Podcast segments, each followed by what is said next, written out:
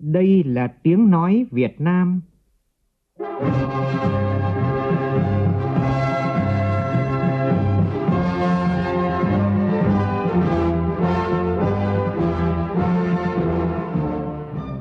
là tiếng nói Việt Nam phát thanh từ Hà Nội, thủ đô nước Cộng hòa xã hội chủ nghĩa Việt Nam.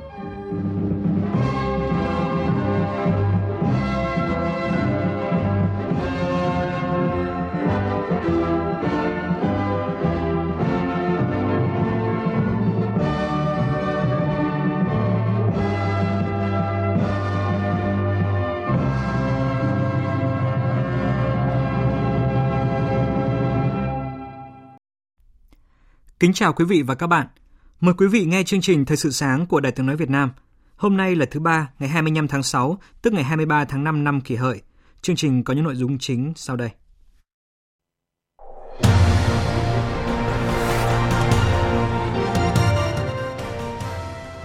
Thủ tướng Nguyễn Xuân Phúc chủ trì hội nghị phát triển vùng kinh tế trọng điểm Bắc Bộ diễn ra sáng nay tại Hưng Yên. Các thí sinh trên cả nước bước vào ngày thi đầu tiên trong kỳ thi Trung học phổ thông quốc gia năm nay. Sau những tiêu cực tại kỳ thi năm ngoái, ngành giáo dục đang nỗ lực thắt chặt kỷ luật và giám sát chặt chẽ tất cả các khâu của kỳ thi để đảm bảo nghiêm túc, công bằng, kết quả có độ tin cậy, chủ động phòng ngừa, phát hiện các sai phạm, gian lận. Cũng liên quan đến kỳ thi quan trọng này, trong chương trình sáng nay, biên tập viên Đài Tiếng nói Việt Nam có bình luận nhan đề "Lấy lại niềm tin là nhiệm vụ sống còn". Trong phần tin quốc tế, Mỹ công bố các biện pháp trừng phạt bổ sung đối với Iran và lần này nhằm vào lãnh tụ tối cao của Iran, Đại giáo chủ Ali Khamenei. Tổ chức Thương mại Thế giới cảnh báo tình trạng gia tăng các rào cản thương mại dẫn tới nhiều hệ lụy, thách thức và bất ổn cho môi trường kinh tế toàn cầu.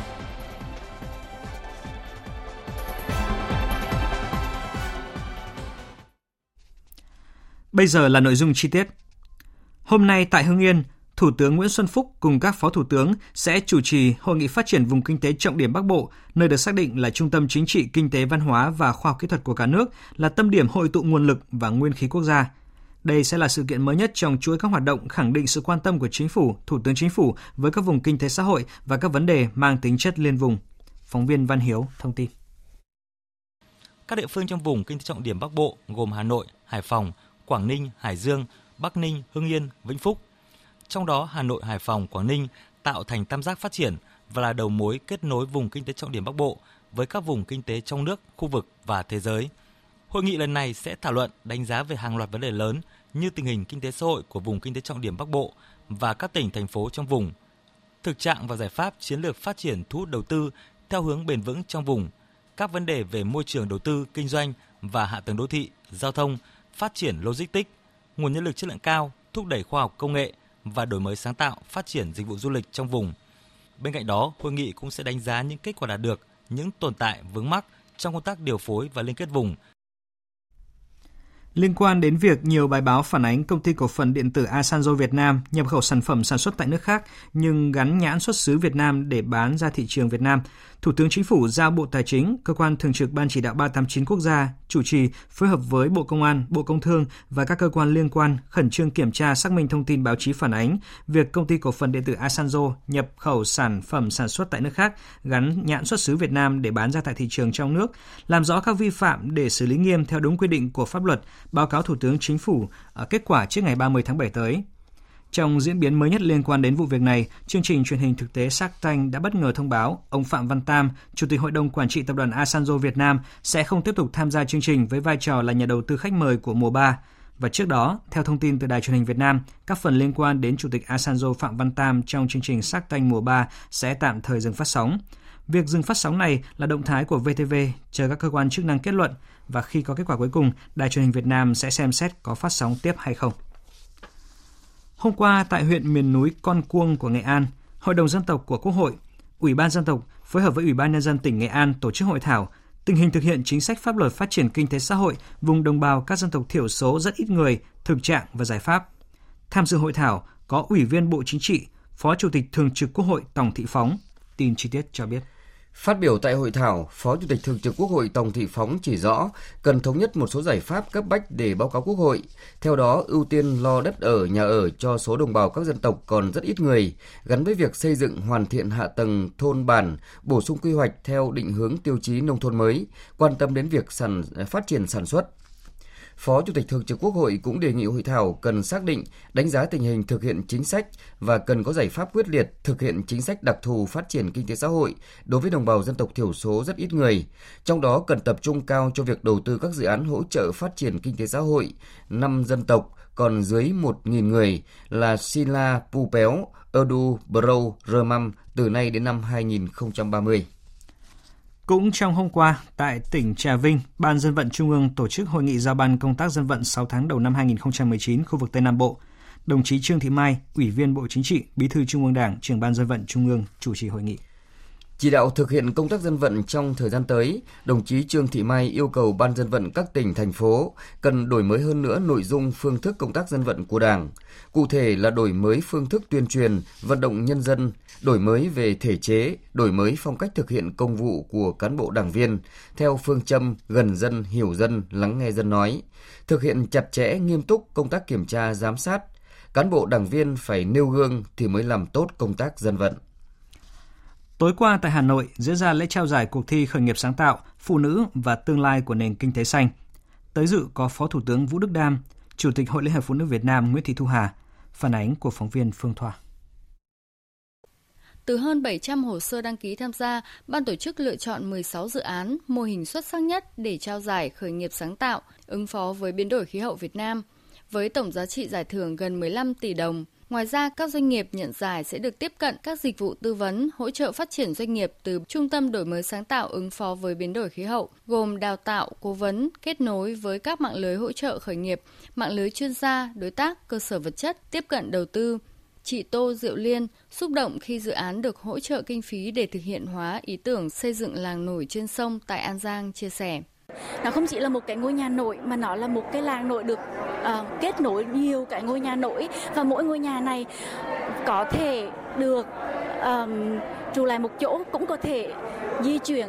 tự do như là một chiếc thuyền, và mỗi ngôi nhà đều có khả năng kết nối vào bất kỳ một cái ngôi nhà nào khác trong làng, và khi mà những cái ngôi nhà nổi này kết nối lại với nhau thì sẽ tạo thành cái hành lang, và mọi người dân trong ngôi làng có thể đi lại qua nhà nhau ở trong cái ngôi làng đó tự do như ở trên mặt đất, và với mỗi cái ngôi nhà thì đều có hai hệ thống lọc nước, thứ nhất là hệ thống lọc nước dùng sinh hoạt lọc thẳng từ sông lên, và thứ hai là lọc cái nước thải ra sông. Bên cạnh 16 dự án được lựa chọn và trao tài trợ, ban tổ chức còn lựa chọn 35 mô hình tiêu biểu nhận tài trợ từ Hội Liên hiệp Phụ nữ Việt Nam, tổ chức UN Women, với tổng giải thưởng gần 6 tỷ đồng. Xin chuyển sang những thông tin liên quan đến kỳ thi Trung học phổ thông quốc gia năm nay. Hôm nay, hơn 886.000 thí sinh trên cả nước chính thức bước vào ngày thi đầu tiên của kỳ thi tại hơn 1.900 điểm thi với hai môn gồm ngữ văn và toán. Phóng viên Thu Hiền thông tin. Buổi sáng, thí sinh sẽ làm bài thi đầu tiên môn ngữ văn theo hình thức tự luận, thời gian làm bài 120 phút. Buổi chiều thi môn toán theo hình thức trắc nghiệm, thời gian làm bài 90 phút. Để có thể làm bài tốt, nhiều giáo viên dạy văn lưu ý thí sinh một số điểm trước khi làm bài thi, như khi nhận đề, thí sinh nên dành 5 đến 10 phút đọc đi đọc lại đề, chú ý phần yêu cầu của đề, phần đọc hiểu, đề hỏi gì, trả lời nấy, không dài dòng. Phần nghị luận xã hội thường viết đoạn văn và bài văn khác nhau. Câu nghị luận văn học có thể yêu cầu phân tích các chi tiết nhỏ của tác phẩm để làm rõ một vấn đề của nội dung tác phẩm. Cho nên thí sinh cần tránh phân tích toàn bộ chi tiết trong tác phẩm hoặc chỉ phân tích những chi tiết được yêu cầu. Cần đặt các chi tiết trong mối quan hệ với những chi tiết sự việc khác trong tác phẩm để phát triển được ý. Đối với môn toán, theo thầy Trần Mạnh Tùng, giáo viên dạy toán trường Trung học phổ thông Lương Thế Vinh, thí sinh cần phân bố hợp lý về thời gian để làm bài và làm từ dễ tới khó. Thí sinh không nên thấy bạn bè nộp bài sớm cũng tranh thủ nộp bài, mà nên ngồi lại đến hết giờ, bình tĩnh, dò lại các bài toán. Đầu tiên là tôi khuyên các em là phải mang đồng hồ. Vì nếu mà không mang đồng hồ thì các em không kiểm soát được thời gian và luôn luôn có cái tâm lý bị cuống. Cứ xong một câu là chạy nhanh sang câu khác. Hai là các em phải tuân thủ mọi quy định trong phòng thi. Ví dụ như là các cái thao tác, đọc đề, tô số báo danh, tô mã đề, giám thị nhắc là làm ngay. Cứ giờ nào đúng việc đấy, tránh tình trạng làm không đúng quy định rồi cuối giờ lại điền có thể sai. Tôi cũng nhắc học sinh là cần phải có một cái biến đổi. Vì với môn toán thì nhiều câu thì nhìn qua thì có thể không thấy đường lối. nhưng đôi tham gia một vài cái phép biến đổi. Ví dụ một phương trình bậc 3 phức tạp và các em tách được thành bậc 1 và bậc 2 thì nó lại trở thành một cái bài dễ, không nên nản chí sớm. Tại Hà Giang, để lại những lùm xùm về gian lận kỳ thi trong kỳ thi Trung học phổ thông quốc gia năm ngoái, cả giáo viên học sinh của tỉnh đang quyết tâm hướng tới một kỳ thi an toàn, minh bạch, đánh giá đúng năng lực của học sinh. Phóng viên Minh Hường thông tin. Chia sẻ về vụ gian lận trong kỳ thi Trung học phổ thông quốc gia năm ngoái, nhiều em cho biết đó chỉ là những sai phạm của một vài cá nhân, không đại diện cho học sinh của toàn tỉnh. Các em đều hy vọng và tin tưởng vào kỳ thi năm nay sẽ diễn ra minh bạch và công bằng với tất cả các thí sinh. Em Đỗ Đức Thiện, học sinh trường Trung học phổ thông chuyên tỉnh Hà Giang, nói: Kỳ thi năm ngoái thì có thể nói là đã tạo lên một cái tiếng xấu rất là lớn, và em muốn cái kỳ thi năm nay được công bằng để cho những cái bạn thực sự học và thực sự có năng lực sẽ được đánh giá công bằng hơn. Các cán bộ giáo viên tham gia kỳ thi cũng cho biết không bị áp lực từ sai phạm trong chấm thi của kỳ thi Trung học phổ thông quốc gia năm 2018. Được giao nhiệm vụ tại kỳ thi năm nay, các cán bộ giáo viên của Hà Giang đều nghiêm túc học tập quy chế thi, nắm vững những điểm mới trong quá trình tổ chức thi để thực hiện thật tốt, không để xảy ra sai sót. Cô Lương Anh Thiết, điểm trưởng điểm thi trường Trung học phổ thông chuyên tỉnh Hà Giang cho biết. Các thầy cô cũng trao đổi và cũng tâm niệm rằng là công việc hiện tại và nhiệm vụ hiện tại, các thầy cô sẽ thực hiện đúng, thực hiện đủ theo những gì trong nội dung của quy chế của năm 2019. Vì các thầy cô cũng là những người mà không liên quan gì đến những cái việc mà đã diễn ra, đã được thẩm định và đã được các cơ quan chức năng là cho phép thực hiện kỳ thi năm 2019. Cho nên là tâm thế của các cô là rất là nghiêm túc và cũng rất là thoải mái khi mà tham gia nhiệm vụ của kỳ thi năm nay. Và tiếp ngay sau đây chúng tôi xin được thông tin đến quý vị những tình hình thời tiết để có thể là phụ huynh và học sinh chủ động trong kỳ thi ngày hôm nay. Theo dự báo thì trong ngày hôm nay, Bắc Bộ tiếp tục có mưa rào và dông rải rác, các tỉnh vùng núi và Trung Du cục bộ có nơi mưa vừa mưa to. Khu vực Hà Nội ngày và đêm hôm nay cũng có mưa rào và dông vài nơi. Cảnh báo mưa lớn cục bộ còn có khả năng xảy ra ở các tỉnh vùng núi Bắc Bộ trong đêm nay và sáng mai. Trên các sông suối vùng núi phía Bắc xuất hiện một đợt lũ với biên độ lũ lên từ 1 đến 3 mét. Nguy cơ cao xảy ra lũ quét, sạt lở đất ở vùng núi, ngập lụt ở vùng trung thấp ở các khu vực vừa nêu. Còn ở khu vực Trung Bộ, ngày hôm nay tiếp tục có nắng nóng và nắng nóng gay gắt, có nơi đặc biệt gay gắt với nền nhiệt độ cao nhất phổ biến 36 đến 39 độ, có nơi trên 40 độ. Thời gian có nhiệt độ trên 35 độ là từ 10 giờ đến 17 giờ. Các thí sinh và người nhà cần lưu ý chuẩn bị phương tiện che mưa nắng trước khi ra khỏi nhà đến các khu vực thi, đề phòng những ảnh hưởng bất lợi do thời tiết gây ra, đảm bảo cho sức khỏe.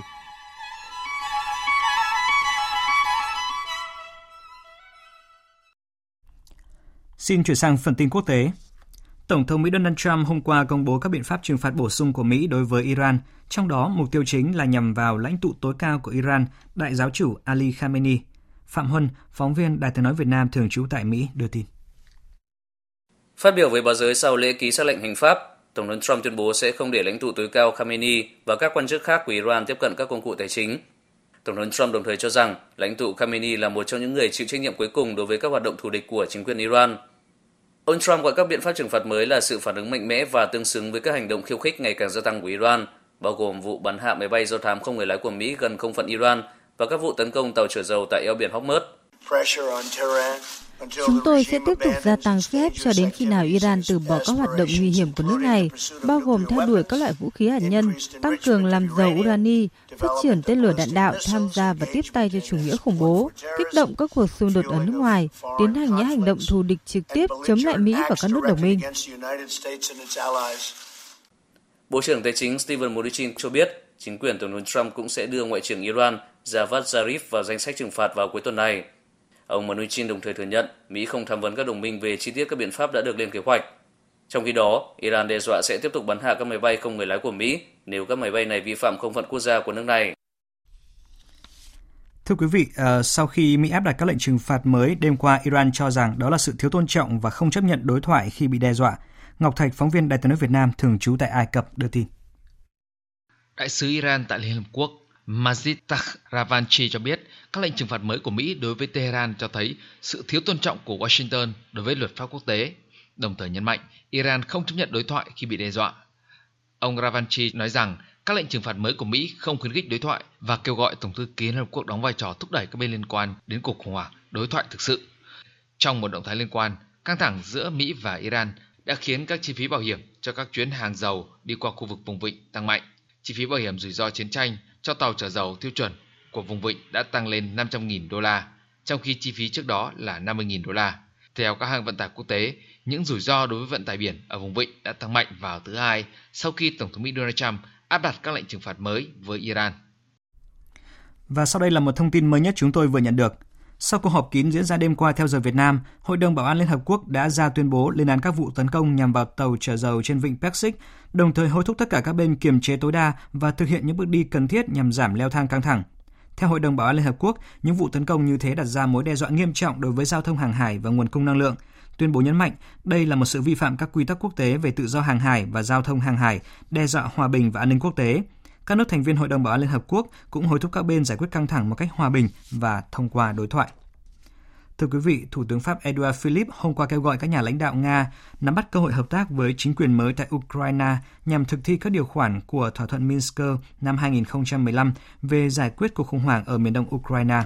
Quang Dũng, phóng viên Đài Tiếng nói Việt Nam thường trú tại Pháp đưa tin. Thủ tướng Pháp Edouard Philippe đã tiếp đón Thủ tướng Nga Dmitry Medvedev tại thành phố cảng Le Havre ở miền tây của Pháp. Đây là cuộc gặp đầu tiên của ông Philippe với người đồng cấp phía Nga kể từ khi lên làm Thủ tướng Pháp cách đây 2 năm. Nội dung chính trong các cuộc làm việc giữa ông Philippe và Thủ tướng Nga Medvedev là về tăng cường quan hệ thương mại, trao đổi văn hóa giữa Pháp và Nga cũng như về một số chủ đề quốc tế lớn trong khu vực.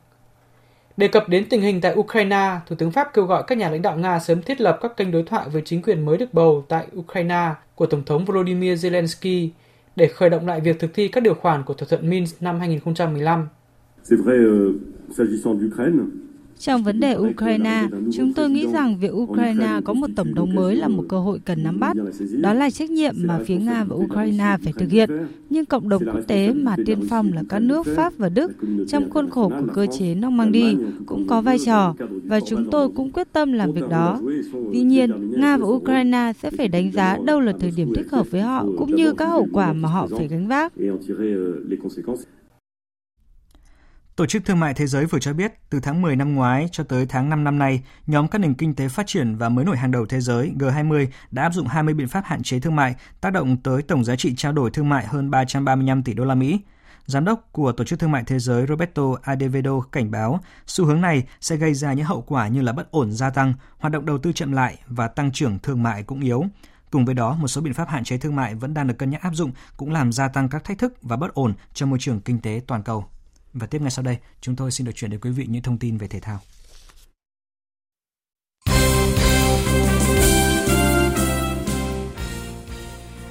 Chiều qua, vòng 5 giải bóng đá nữ vô địch quốc gia Cúp Thái Sơn Bắc 2019 diễn ra 2 trận đấu sớm. Đây cũng là ngày đấu đáng nhớ của bóng đá Thành phố Hồ Chí Minh khi cả hai đại diện cùng giành chiến thắng. Thành phố Hồ Chí Minh 1 vượt qua Phong Phú Hà Nam với tỷ số 2-1. Ở trận đấu trước đó thì đội Thành phố Hồ Chí Minh 2 cũng đã giành chiến thắng 2-1 trước Sơn La. Trước giai đoạn lượt về của các giải bóng đá chuyên nghiệp quốc gia năm nay, Ban trọng tài thuộc Liên đoàn bóng đá Việt Nam vừa tiến hành kiểm tra 49 trọng tài và 56 trợ lý trọng tài. Đợt kiểm tra thể lực ở giữa mùa lần này diễn ra tại Hà Nội trong ngày hôm qua và kết quả có 2 trọng tài đang làm nhiệm vụ tại V-League là Nguyễn Hiền Chiết và Hoàng Phạm Công Khanh không đạt yêu cầu. Giải quần vợt đồng đội quốc tế Davis Cup nhóm 3 khu vực châu Á-Thái Bình Dương năm 2019 khởi tranh vào ngày mai 26 tháng 6 tại nhà thi đấu đa năng OCBC Arena của Singapore. Ban tổ chức sẽ bốc thăm xếp lịch thi đấu vào hôm nay. 8 quốc gia tham dự giải đấu này bao gồm Việt Nam, Iran, Kuwait, Qatar, Sri Lanka, Syria, Malaysia và chủ nhà Singapore. Từ ngày 5 tháng 7 đến ngày 14 tháng 7 tới đây, tại Cần Thơ sẽ diễn ra giải vô địch môn điền kinh và môn bơi người khuyết tật toàn quốc lần thứ 20 năm 2019.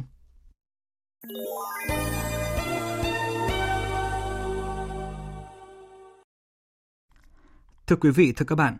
bắt đầu từ hôm nay, hơn 887.000 thí sinh trên cả nước sẽ bước vào kỳ thi Trung học phổ thông quốc gia, kỳ thi quan trọng trước ngưỡng cửa đời người. Trách nhiệm của Ban chỉ đạo thi Trung học phổ thông quốc gia nói chung, Bộ Giáo dục Đào tạo nói riêng là không chỉ lo tổ chức một kỳ thi nhẹ nhàng suôn sẻ tại tất cả 63 tỉnh, thành phố, mà còn phải đảm bảo cho kỳ thi được nghiêm túc, công bằng, minh bạch, không để xảy ra những sai sót nghiêm trọng như kỳ thi năm ngoái. Nói như cách mà dư luận đặt ra, nhiệm vụ của Bộ Giáo dục và Đào tạo và các địa phương trong kỳ thi này là lấy lại niềm tin cho xã hội về một môi trường giáo dục công bằng và minh bạch. Bình luận của biên tập viên Mỹ Hà. Cách đây gần một năm, vụ việc gian lận thi cử gây chấn động cả nước được phát hiện tại Hà Giang, rồi tiếp đến là Sơn La, Hòa Bình. Trong vòng một năm, một loạt cán bộ có trách nhiệm trong ngành giáo dục tại các địa phương này bị mang ra xử lý, cơ quan công an quyết liệt vào cuộc, hàng loạt sai phạm bị phanh phui. Tới giờ, tai tiếng này vẫn là một nỗi tủi hổ với ngành giáo dục tại các địa phương xảy ra sai phạm và là bài học lớn với ngành giáo dục quốc gia. Ngay trước kỳ thi Trung học Phổ thông Quốc gia năm nay, Bộ trưởng Bộ Giáo dục và Đào tạo Phùng Xuân Nhạ đã có công điện gửi Chủ tịch Ủy ban Nhân dân các tỉnh, thành phố và hiệu trưởng các trường đại học cao đẳng sư phạm, đề nghị tiếp tục chỉ đạo sát sao, phối hợp tổ chức một kỳ thi an toàn, nghiêm túc và minh bạch. Theo kế hoạch này của Bộ, hàng nghìn cán bộ, giảng viên các trường đại học được cử về 63 tỉnh, thành phố để thực hiện việc coi thi và chấm thi. Trong đó, tiêu chí chọn lựa được đặt ra rất cao. Người coi thi vừa phải là người có tinh thần trách nhiệm cao, am hiểu về kỹ thuật. Trước đó cả tháng, cán bộ coi thi còn được tập huấn về cách phát hiện gian lận thi cử bằng công nghệ hay cách theo dõi thí sinh có biểu hiện không minh bạch trong thời gian làm bài thi. Thậm chí, như lời của Thứ trưởng Bộ Giáo dục và Đào tạo Nguyễn Hữu Độ, công tác coi thi, chấm thi tại 3 tỉnh có tiêu cực trong thi cử năm 2018 sẽ được giám sát chặt chẽ hơn tại kỳ thi Trung học Phổ thông Quốc gia năm nay. Cụ thể là hồ sơ của những cán bộ làm thi tại các tỉnh Hà Giang, Sơn La, Hòa Bình đều được công an thẩm định để tránh những sự cố đáng tiếc xảy ra. Tóm lại, cả guồng máy từ Bộ Giáo dục và Đào tạo, 63 tỉnh thành địa phương và các trường đại học đã thực sự vào cuộc nhằm hướng tới một kỳ thi nghiêm túc, công bằng, không để xảy ra sai sót. Điều mà dư luận quan tâm lúc này là việc triển khai xuống hàng ngàn điểm thi tại các địa phương trong 3 ngày như thế nào để đảm bảo thực sự minh bạch và quan trọng nhất là cơ chế trách nhiệm để những sai lầm cũ không thể lặp lại. Bài học đau xót từ kỳ thi năm ngoái cho thấy hầu hết những cán bộ mắc sai phạm lớn đều là cán bộ địa phương, nhưng tới giờ chưa thấy lãnh đạo địa phương nào đứng ra nhận trách nhiệm khi để xảy ra những sai phạm nghiêm trọng đó. Một kỳ thi Trung học Phổ thông Quốc gia triển khai xuống tới địa phương không thể chỉ phó thác cho một trưởng phòng khảo thí hay lãnh đạo Sở Giáo dục tỉnh, mà phải giao hoàn toàn trách nhiệm cho người đứng đầu địa phương. Giao rồi nhưng vẫn phải giám sát mở rộng để các hội đồng thi không thể múa tay trong bị, làm tổn thương tới niềm tin vào sự công bằng minh bạch của các em học sinh trước ngưỡng cửa cuộc đời. Bài toán trách nhiệm không thể khác, phải là người đứng đầu địa phương đó.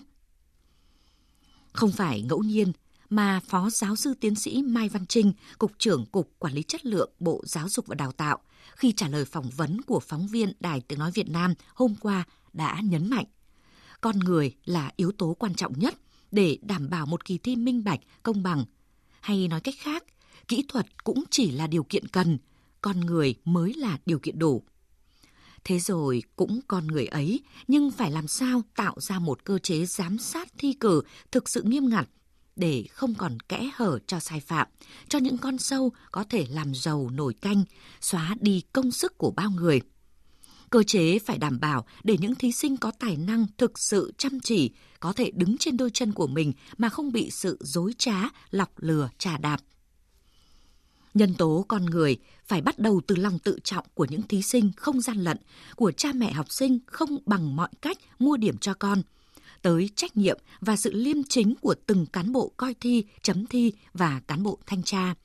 Máy móc giám sát, phần mềm có hiện đại đến đâu mà con người không liêm chính, trách nhiệm và tự trọng cũng khó lòng mang lại một kỳ thi minh bạch, nghiêm túc và hiệu quả.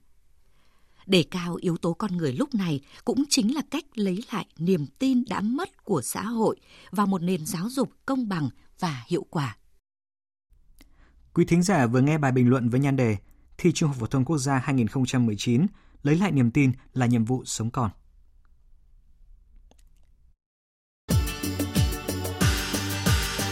Dự báo thời tiết. Phía Tây Bắc Bộ nhiều mây, có mưa rào và dông rải rác, cục bộ có nơi mưa vừa, mưa to, gió nhẹ. Trong cơn dông có khả năng xảy ra lốc sét, mưa đá và gió giật mạnh, nhiệt độ từ 25 đến 34 độ. Phía Đông Bắc Bộ có mây, ngày có mưa rào và dông vài nơi, đêm nhiều mây có mưa rào và dông rải rác, riêng vùng núi và Trung Du có nơi mưa vừa mưa to, gió Đông Nam cấp 2, cấp 3, trong cơn dông có khả năng xảy ra lốc sét, mưa đá và gió giật mạnh, nhiệt độ từ 26 đến 34 độ. Các tỉnh từ Thanh Hóa đến Thừa Thiên Huế có mây, ngày nắng nóng và nắng nóng gay gắt, có nơi đặc biệt gay gắt, chiều tối và đêm có mưa rào và dông vài nơi, gió Tây Nam cấp 2, cấp 3, trong cơn dông có khả năng xảy ra lốc sét và gió giật mạnh, nhiệt độ từ 27 đến 39 độ. Các tỉnh ven biển từ Đà Nẵng đến Bình Thuận có mây, ngày nắng nóng, phía Bắc có nắng nóng gay gắt, chiều tối và đêm có mưa rào và dông vài nơi, gió Tây Nam cấp 2, cấp 3, trong cơn dông có khả năng xảy ra lốc sét và gió giật mạnh, nhiệt độ từ 26 đến 36 độ, phía Bắc cao nhất từ 36 đến 39 độ. Tây Nguyên có mây, ngày nắng, chiều tối có mưa rào và dông rải rác, đêm có mưa rào và dông vài nơi, gió Tây Nam cấp 2, cấp 3, trong cơn dông có khả năng xảy ra lốc sét và gió giật mạnh, nhiệt độ từ 21 đến 34 độ. Nam Bộ có mây, ngày nắng, chiều tối có mưa rào và dông rải rác, đêm có mưa rào và dông vài nơi, gió Tây Nam cấp 2, cấp 3, trong cơn dông có khả năng xảy ra lốc sét và gió giật mạnh, nhiệt độ từ 25 đến 34 độ. Khu vực Hà Nội có mây, ngày nắng, chiều tối và đêm có mưa rào và dông vài nơi, gió Đông Nam cấp 2, cấp 3, nhiệt độ từ 26 đến 34 độ. Tin dự báo thời tiết biển. Vịnh Bắc Bộ có mưa rào và dông vài nơi, tầm nhìn xa trên 10 km, gió Đông Nam đến Nam cấp 3, cấp 4. Vùng biển từ Quảng Trị đến Quảng Ngãi, khu vực Bắc Biển Đông và khu vực quần đảo Hoàng Sa thuộc thành phố Đà Nẵng có mưa rào và dông vài nơi, tầm nhìn xa trên 10 km, gió Nam đến Tây Nam cấp 3, cấp 4. Vùng biển từ Bình Định đến Ninh Thuận, khu vực giữa và Nam Biển Đông, khu vực quần đảo Trường Sa thuộc tỉnh Khánh Hòa và vùng biển từ Bình Thuận đến Cà Mau có mưa rào rải rác và có nơi có dông, tầm nhìn xa trên 10 km, giảm xuống 4 đến 10 km trong mưa, gió Tây Nam cấp 4, cấp 5. Trong cơn dông có khả năng xảy ra lốc xoáy và gió giật mạnh.